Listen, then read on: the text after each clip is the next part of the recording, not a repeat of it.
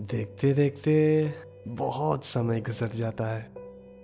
होते हैं लोग वही, पर किरदार बदल जाता है। याद है वो दिन, जब हम बिना मम्मी के बोले ही जल्दी सो जाया करते थे? और अगले दिन की सुबह हमारे दोस्त हमें खेलने बुलाने आते थे। क्या करें? खेलने वाले तो बहुत सारे थे।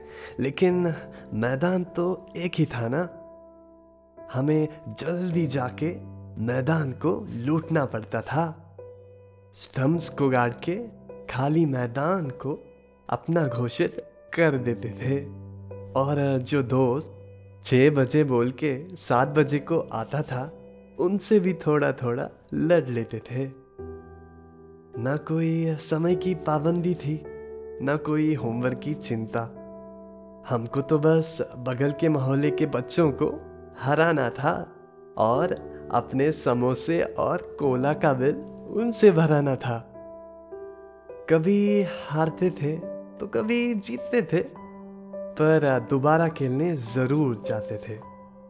जो चौका मारता था, उस दोस्त का नाम धोनी और जो टुक टुक करके खेलता था, उसको द्राविड के नाम से सताते थे। कभी कभी तो चक्का दूसरों के घरों में चला जाता था। डर बहुत लगता था बॉल मांगने में। पर, क्या करें? मांगना तो पड़ता था। एक बॉल तीस रुपए का जो आता था। कुछ भगवान जैसे इंसान थे जो बॉल दे देते थे। तो कोई बहुत डांटता था। कुछ ऐसे भी शैतान थे जो मम्मी से जाके शिकायत करते थे। मेरे घर अभी ये बड़े चक्के आते हैं। बॉल दे देता हूँ। पर एक सवाल पूछने से हिचकिचाता हूँ। खेलने का दिल तो बहुत है मेरा, पर क्या करूँ? आजकल मैं अपने धोनी और द्राविड से हर संडे मिल नहीं पाता हूँ।